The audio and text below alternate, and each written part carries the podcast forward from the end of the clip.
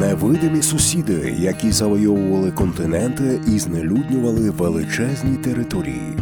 Деякі з них вдалося приборкати, інші досі дикі та небезпечні. Масові захворювання, які змінювали планету. У авторському проєкті Саші Буля від локальної історії.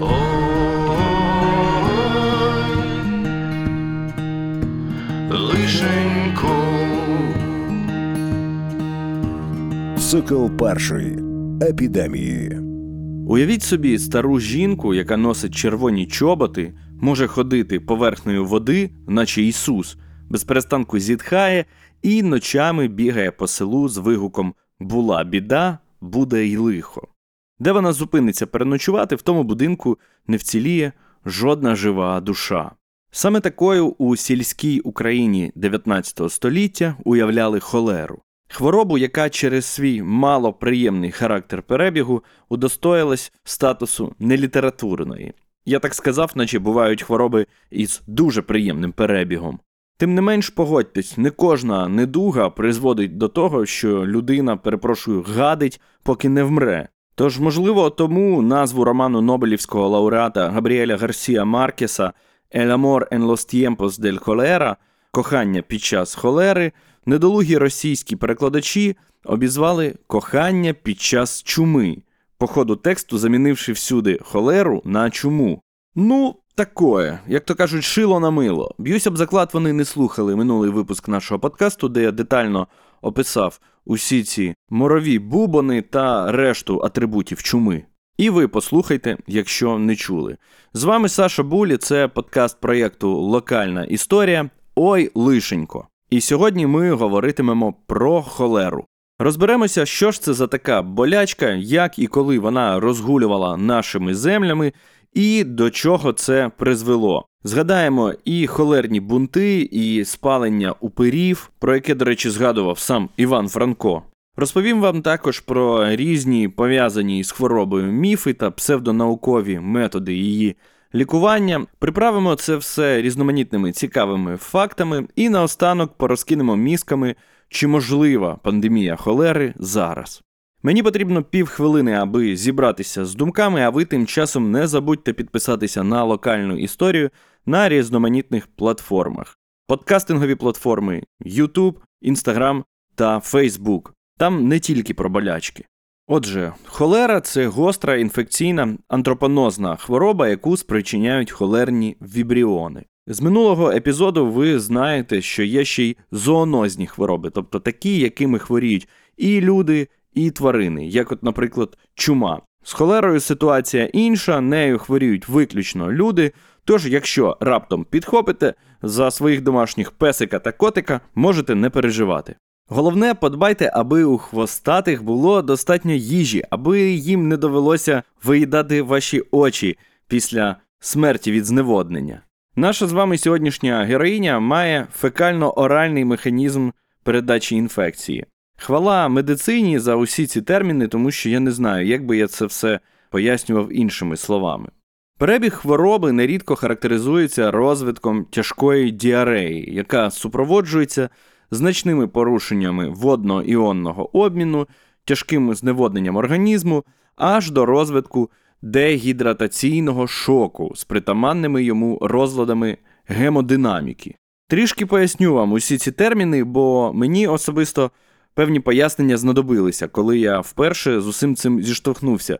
Маю на увазі не в житті зіштовхнувся з холерою, на щастя, а з цією інформацією. Під гемодинамікою мається на увазі певна закономірність руху крові по нашому організму, і відповідно від сильного зневоднення, спричиненого холерою, відбуваються певні порушення в цій закономірності. Підсумовуючи, людина висихає до смерті.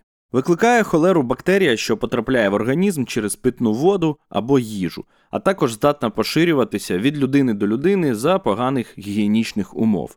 Достатньо насправді лише торкнутися їжі брудними руками, і пішло-поїхало. Найбільше шкоди стара у червоних чоботях наробила на наших землях у першій половині 19 століття. Слід розуміти, що на той час природа захворювання була незрозумілою навіть вченим. Лише у 1883 році Роберт Кох встановив зв'язок між холерним вібріоном та хворобою. В глибинці ж і по тому дуже тривалий час холера вважалася містичною карою Божою, з якою боролися не стільки кип'ятінням води та дотриманням гігієни, скільки молитвами та різними магічними обрядами. І знову ж таки, перш ніж торкатися обличчя у пристрасному пориві фейспалму, зайдіть у Фейсбук на одну зі сторінок формату Людоньки порадьте і прочитайте там про різноманітні сучасні псевдонаукові методи та обряди для боротьби з усілякими недугами. У 19 столітті для захисту від холери найпоширенішим був обряд оборювання. Вважалося, що ритуальна борозна, проорана довкола міста чи села, захистить його мешканців від пошесті. До речі, з чумою, віспою та тифом боролися аналогічно. Оборювання практикувалося по всій Європі чи не до самого початку ХХ століття. До речі, на Поділлі для магічно-захисного оборювання коней чи волів не використовували. Вважалося, що тоді обряд не спрацює. Плуга, впрігшись, перли лише жінки. До речі, робили це як християнки, так і юдейки, адже боротьба з епідемією була спільною справою. Як то кажуть у нас на Буковині, вірібус юнітіс. З такими то методами боротьби не дивно, що на початку 19 століття холера розігралася не на жарт. Загалом тоді вибухнуло сім основних хвиль пандемії холери. П'ять з них безпосередньо торкнулися Карпатського басейну. Найстрашнішими виявилися перші хвилі, які прийшли зі сходу. До речі, якщо колись десь знайдете інформацію про пандемію, яка прийшла із заходу на схід, то обов'язково дайте мені знати, тому що поки все рухається лише в одному напрямку. Розпочалось все у Південній Азії, а саме в Індії у 1817 році. Наступного року холера охопила сусідні регіони Китай, Цейлон, а потім просунулась до Японії. У 1821 році англійці занесли її в Аравію, потім у Персію, Туреччину та Закавказя. У 1829 році хворобу зафіксували в Росії в Оренбурзі. Подейкують, що занесли її туди купці. Побоюючись холери, оренбурзький губернатор направив на зустріч каравану чиновника для особливих доручень із сотнею вояків. На кордоні міста караван зупинили, після чого чиновник змусив купців заприсягтися на Корані, що серед них немає хворих. Такий от тогочасний миттєвий тест. Утім, як і усі тести, йому теж властива похибка. Це не допомогло, і в Оренбурзі незабаром почалися спалахи холери. Відтоді хвороба швидко поширилась на захід, і хоча болячку здебільшого розносили купці, вирішальним для її розповсюдження у східній частині Європи стало антиросійське повстання у Польщі 1830 року. Саме тоді цар Микола І для придушення заворушень залучив російських солдат з азіатських областей, які ймовірно і принесли з собою холерний вібріон. До речі, словосполучення холерний вібріон звучить, як на мене, як якийсь фентезійний артефакт, якась ельфійська приблуда. Вам так не здається? Нам потрібен холерний вібріон, аби здолати навалу орків. Перепрошую, щось я відволікся. У зв'язку із поширенням хвороби наприкінці 1830 року угорська влада вперше закриває свій північний кордон. Були встановлені блокпости, повністю зупинено будь-який рух і торгівлю. В результаті жителям Північної Угорщини та Закарпаття почав загрожувати ще й голод. Та всі ці заходи не допомогли. А все тому, що на той час в Угорщині не було каналізації. Стічні води безперешкодно потрапляли та отруювали колодязі та джерела. А велика маса народу жила у жахливих гігієнічних умовах. Страх перед хворобою, бідність та голод спричинили заворушення. Суворий карантин не вдалося довго протримати, кордони то відкривали, то закривали. Вважається, що хвороба була вперше занесена на Закарпаття та Угорщину румунськими та русинськими перевізниками солі з Мармарощини та Галичини. І хоча про масові випадки індійської холери було відомо, утім, за офіційними висновками, високу смертність на Закарпатті більше вважали результатом безпрецедентного голоду в регіоні, аніж наслідками розповсюдження хвороби. Такий хибний діагноз призвів до того, що кількість хворих та летальних випадків суттєво зросла. Проте угорська влада на відріз відмовлялася називати речі своїми іменами. В липні 1830 року офіційно заявивши, цитую, що випадки холери слід вважати не епідемією, а періодично тривалою хворобою. Добробут населення та кількість харчів стрімко падали, а істерія та лік мертвих невпинно зростали. Панічний страх поволі витісняв залишки здорового глузду. На кордонах між населеними пунктами навіть створювались спеціальні загони, які знищували птахів, які пролітали із інших територій, аби запобігти поширенню епідемії. Та незважаючи на щільні кордони, люди все одно заражалися та помирали. Це, звісно, призвело до збільшення недовіри та невдоволення зі сторони населення. Знову ж таки, проведемо паралелі із сьогоденням. Напевне, кожен з вас хоча б раз чув фразу Мій знайомий вакцинувався і все одно захворів. Я в це все не вірю. Всього за кілька місяців у чотирьох округах Закарпаття холера і голод забрали життя близько 56 тисяч осіб. Владою проводилися дезінфекція колодязів, заборонялося хоронити померлих з великими процесіями, а серед селян відповідно стали ширитися дикі чутки про те, що їх планують отруїти, коли колодязі посипають з метою дезінфекції хлорним вапном. Знову ж таки, 200 років пройшло, а тут всесвітня змова, на чолі якої стоять педофіли та рептилоїди, 5G та мертві ембріони. Нічого нового під сонцем. Почалися холерні бунти. Однією з причин заколотів стало те, що у зв'язку з епідемією селянам деяких регіонів заборонили виїжджати в інші райони на заробітки, що лише загострювало ситуацію і посилювало голод. Перша сутичка між владою та цивільним населенням відбулася у ще тоді необ'єднаному Будапешті 17 липня 1831 року. Повітова рада закрила мости, аби стримати холеру, але громадяни вирішили прорвати кордон. Знову ж таки, адже більшість з них залежали від сезонних робіт, які вони не були в стані виконувати через ці обмеження. Тоді для приборкання невдоволених довелося залучати військових. Наймасовішими повстання були на півночі Угорщини. За приблизними оцінками, в бунтах взяло участь понад 45 тисяч чоловік, які нападали не лише на повітових чиновників та поміщиків, а інколи і на священників та євреїв. Загалом під час заворушень було вбито 13 дворян. Збурені селяни почали розправлятися із представниками австро-угорської влади і на теперішніх українських землях на Закарпатті. Відомо, що масові заворушення охопили селян Ужанського та Березького комітатів, а у 1836 році досить значним було також повстання селян 44 сіл Мукачево-Чинадіївської домінії. Уряд закликав повстанців до покори, обіцяючи амністію. Проте це не допомогло. Реакція влади була жорсткою. Холерні бунти почали безжально придушувати.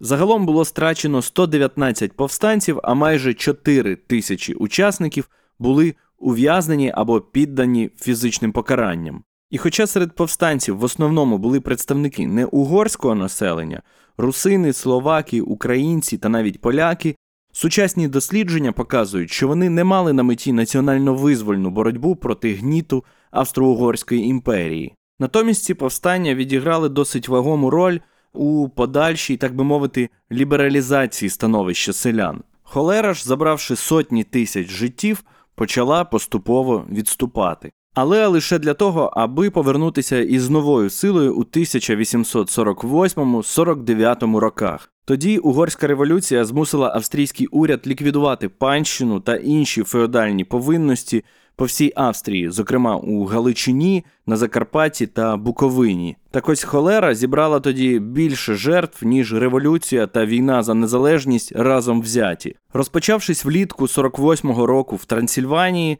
хвороба швидко поширилась на регіон Тиси. Медицина знову ж таки виявилась безсилою, а влада не змогла зробити нічого, окрім як ізолювати хворих та нарешті закликати населення до важливості особистої гігієни.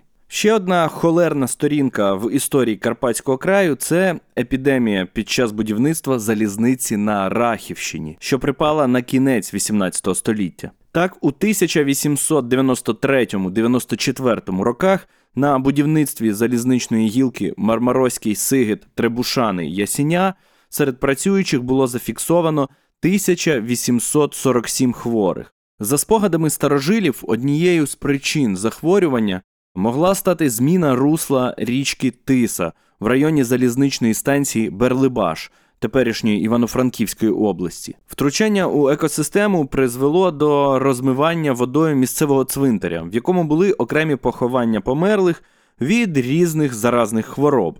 Подейкують, що перед очима працюючих постало страхітливе видовище, коли тоді ще повноводною річкою Тисою час від часу починали пливти домовини із залишками людських тіл.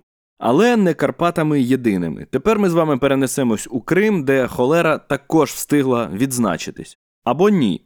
Бунт, який стався у Севастополі у 1830 році, має подвійну назву.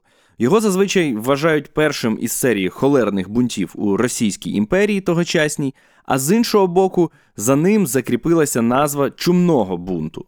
От тільки подейкують, що ані чуми, ані холери у місті не виявили. Давайте розбиратися, в чому ж справа. Завершується чергова російсько-турецька війна, яка тривала з 1828 по 1829 рік. В цей час на території Османської імперії виявляють чуму. Севастополь був однією з ланок на шляху пересування військ, що воювали проти турків. На той момент людство вже встигло частково засвоїти досвід пандемій минулого, тож у найбільших портах Криму, Феодосії, Євпаторії та Севастополі вже з кінця 18-го початку 19 століття були облаштовані карантини. Але замість того, аби обмежитись звичайною процедурою і затримати кораблі з групи ризику у карантинній бухті, влада вирішує замкнути все місто. Перші обмеження почали впроваджувати ще у травні 1828 року, поступово підсилюючи карантинні заходи. Навесні 1830 року запроваджують так зване загальне оточення. Протримавши Севастополь в ізоляції майже два місяці і зрозумівши, що ані холери, ані чуми в місті немає, карантин з усього міста знімають і залишають лише на корабельній слобідці, найбіднішому районі міста, який і так найбільше постраждав від двохмісячної ізоляції, а тепер ще й невідомо наскільки мусив і далі залишатися в блокаді. Речі першої необхідності стають дефіцитними, ціни на них зростають до небес. Корупція та зловживання владою цвітуть і пахнуть. Голодні й замкнуті по хатах люди починають хворіти. Ширяться простудні та кишкові захворювання, а всіх заслаблих без розбору вивозять до карантину на Павловському мисі. У цих бараках сотні людей помирають від нелюдських умов та відсутності будь-якого лікування. Осіб, визнаних сумнівними, забирають у карантин і за відсутності зручних будівель поміщають в сараях, які не мають ані підлог, ані вікон, ані стель, ані печей. Ішлося у скарзі контрадмірала Костянтина Сальті до Михайла Воронцова, намісника Бесарабії. Сам головнокомандувач Чорноморського флоту адмірал Олексій Грейг писав: упродовж п'яти місяців люди не чули, щоб хворіли і помирали природною смертю. Хто б не захворів у командах або вдома, оголошували чуму. Однак скликана спеціальна медична рада з 15 лікарів засвідчила, що ані чуми, ані холери в місті немає, а висока смертність у карантині спричинена варварськими умовами утримання. Перша сутичка трапилась в артилерійській слобідці, коли на карантин спробували закрити дружину й доньку матроса Григорія Полярного. Вони були хворі на звичайне запалення легенів. Тоді чоловік почав відстрілюватися з рушниці, поранив кількох військових і санітарів. Коли патрони в моряка закінчилися, його розстріляли біля воріт власного будинку. Влада зробила висновок, і через два дні у Севастопольців вилучили всю зброю. Невдоволення серед людей зростає, а останньою краплею, що спричиняє масові заворушення, стає звістка про те, що все населення Слобідки, а це понад тисяча осіб, збираються вивести за місто. Народ почав готуватися силою захищатися від виселення. Під керівництвом досвідчених моряків сформували три озброєні групи. Вочевидь, всю зброю забрати у Севастопольців владі таки не вдалося. Останнього дня весни район обступили два батальйони піхоти, при двох гарматах полковника Степана Воробйова. На зустріч із заколотниками вирушив протопіп Софроній Гаврилов. Він попросив людей розійтися, але натомість ось що йому довелося почути: чи довго ще будуть нас мучити і морити? Ми всі здорові й понад півтора місяці перебуваємо в карантинному стані по своїх домівках. Будинки наші обкурені, ми і сімейства наші очищені, нас оголювали, купали під час холоду в морській воді. Незабаром мине рік відтоді, як замкнене місто.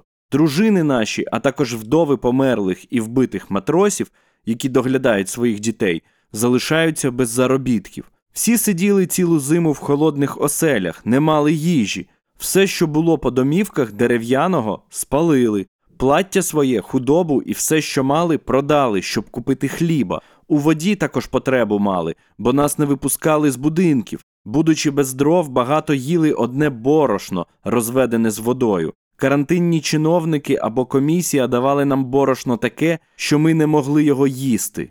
Ми не бунтівники, і призвідників між нами ніяких немає. Нам все одно, чи померти з голоду, чи від чогось іншого. 3 червня о 20.00 на дзвіниці Адміралтейського собору ударили в набат. За цим знаком жителі міста вийшли на вулиці. До них приєдналися матроси та робітники військового відомства. НАТО впрушив на будинок губернатора, який охороняли 52 солдати. Розлючені севастопольці увірвалися всередину, витягнули губернатора на вулицю, де камінням і палицями забили до смерті. Разом з ним вколошкали і карантинного інспектора. Після цього частина заколотників попрямувала знімати блокаду з корабельної слобідки і атакувала загороджувальні солдатські ланцюги. Воробйов наказав стріляти по людях із гармат, проте солдати його не послухалися, а навпаки, взяли і вбили полковника, полонили офіцерів та канонірів. Інша частина бунтівників хапала чиновників і офіцерів, вимагаючи у них розписки про відсутність чуми у місті, і вони її отримали, підписану міським головою, контрадміралом та комендантом міста. Ми, нижче підписані, даємо цю розписку жителям міста Севастополя у тому, що в місті Севастополі не було чуми і немає, в посвідчення чого підписуємося. До опівночі заколотники захопили все місто. Вони розгромили будинки і квартири 42 урядників, торговців і комісіонерів, які наживалися на скуповуванні та перепродуванні продуктів харчування за завищеними цінами. Комендант міста, провівши ніч під вартою, вранці видав наказ повністю ліквідувати карантинні обмеження.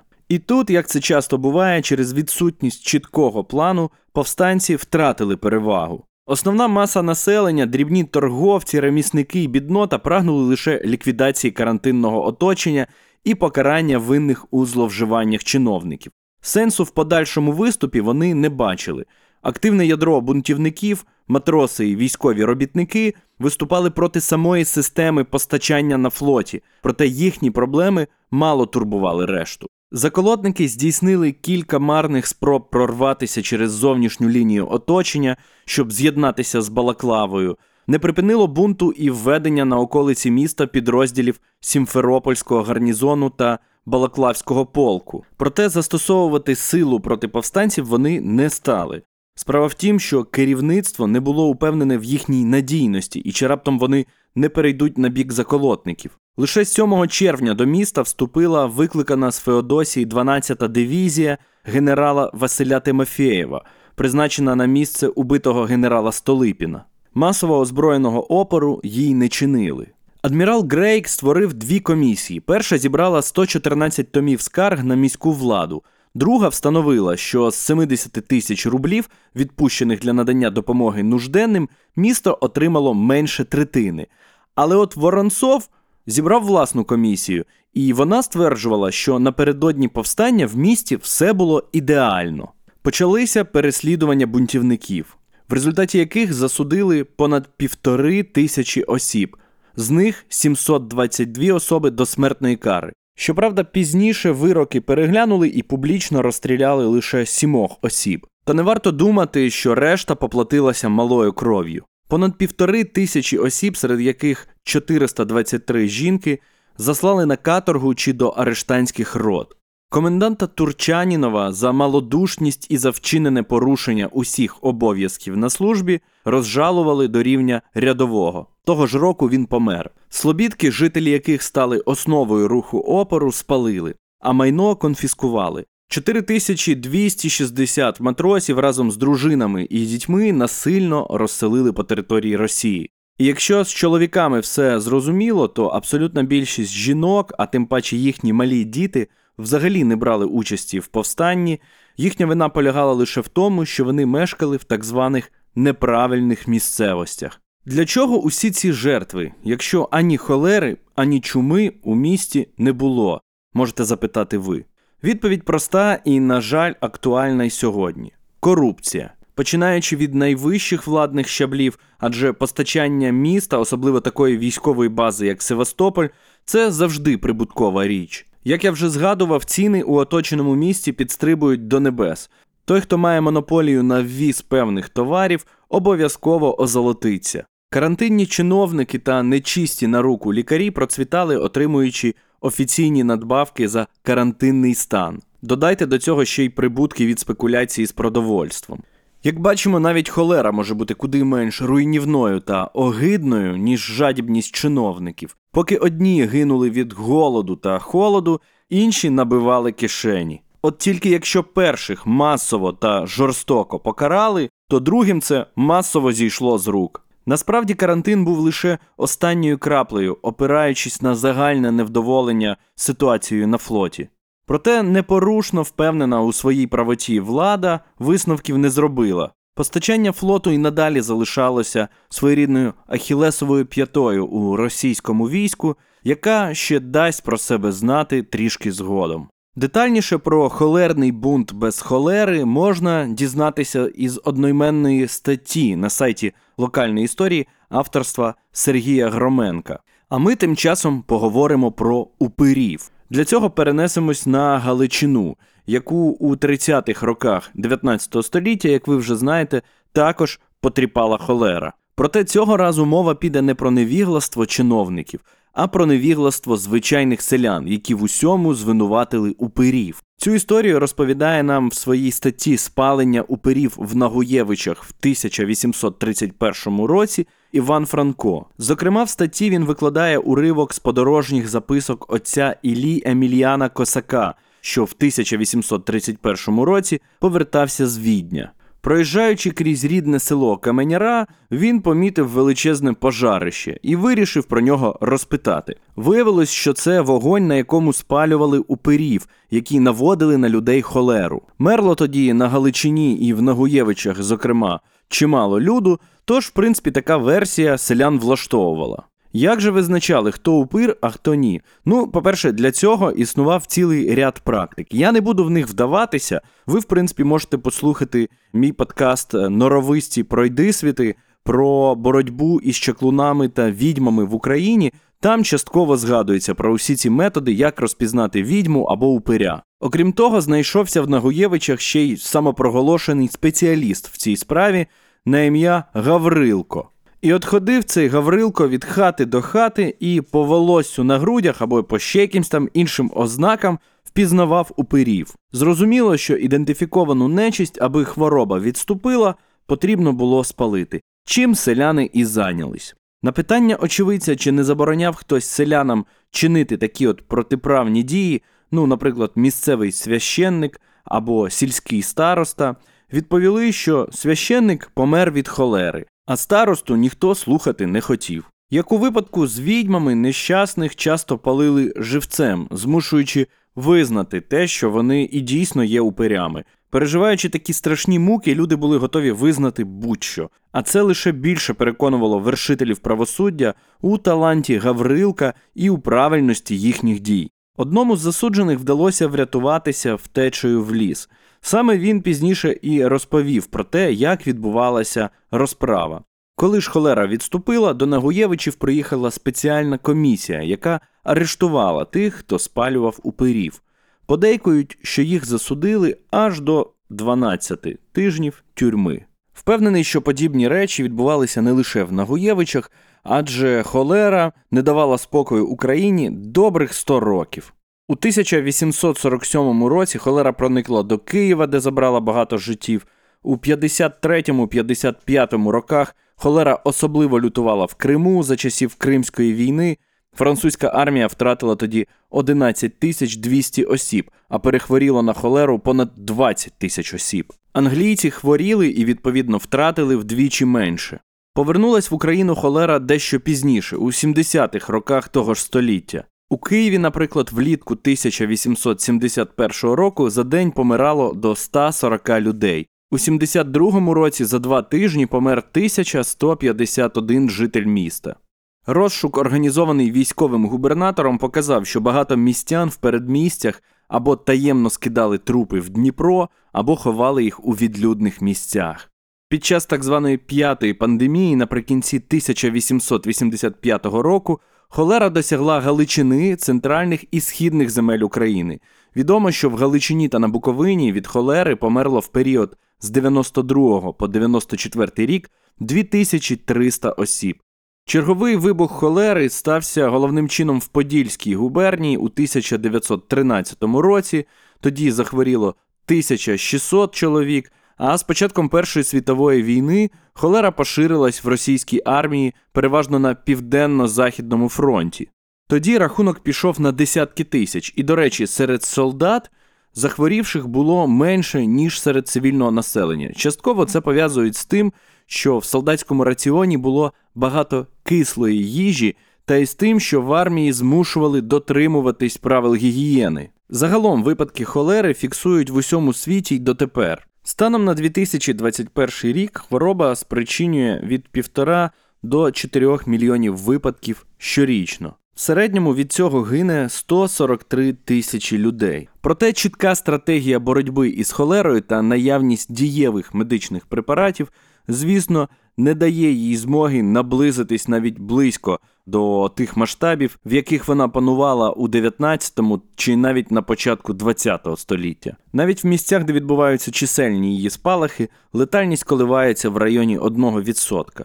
І наостанок додам трішечки інформації з-за кордону, так би мовити, аби ви не думали, що лише наш народ влаштовував холерні бунти та спалював упирів. Географія у холери досить переконлива.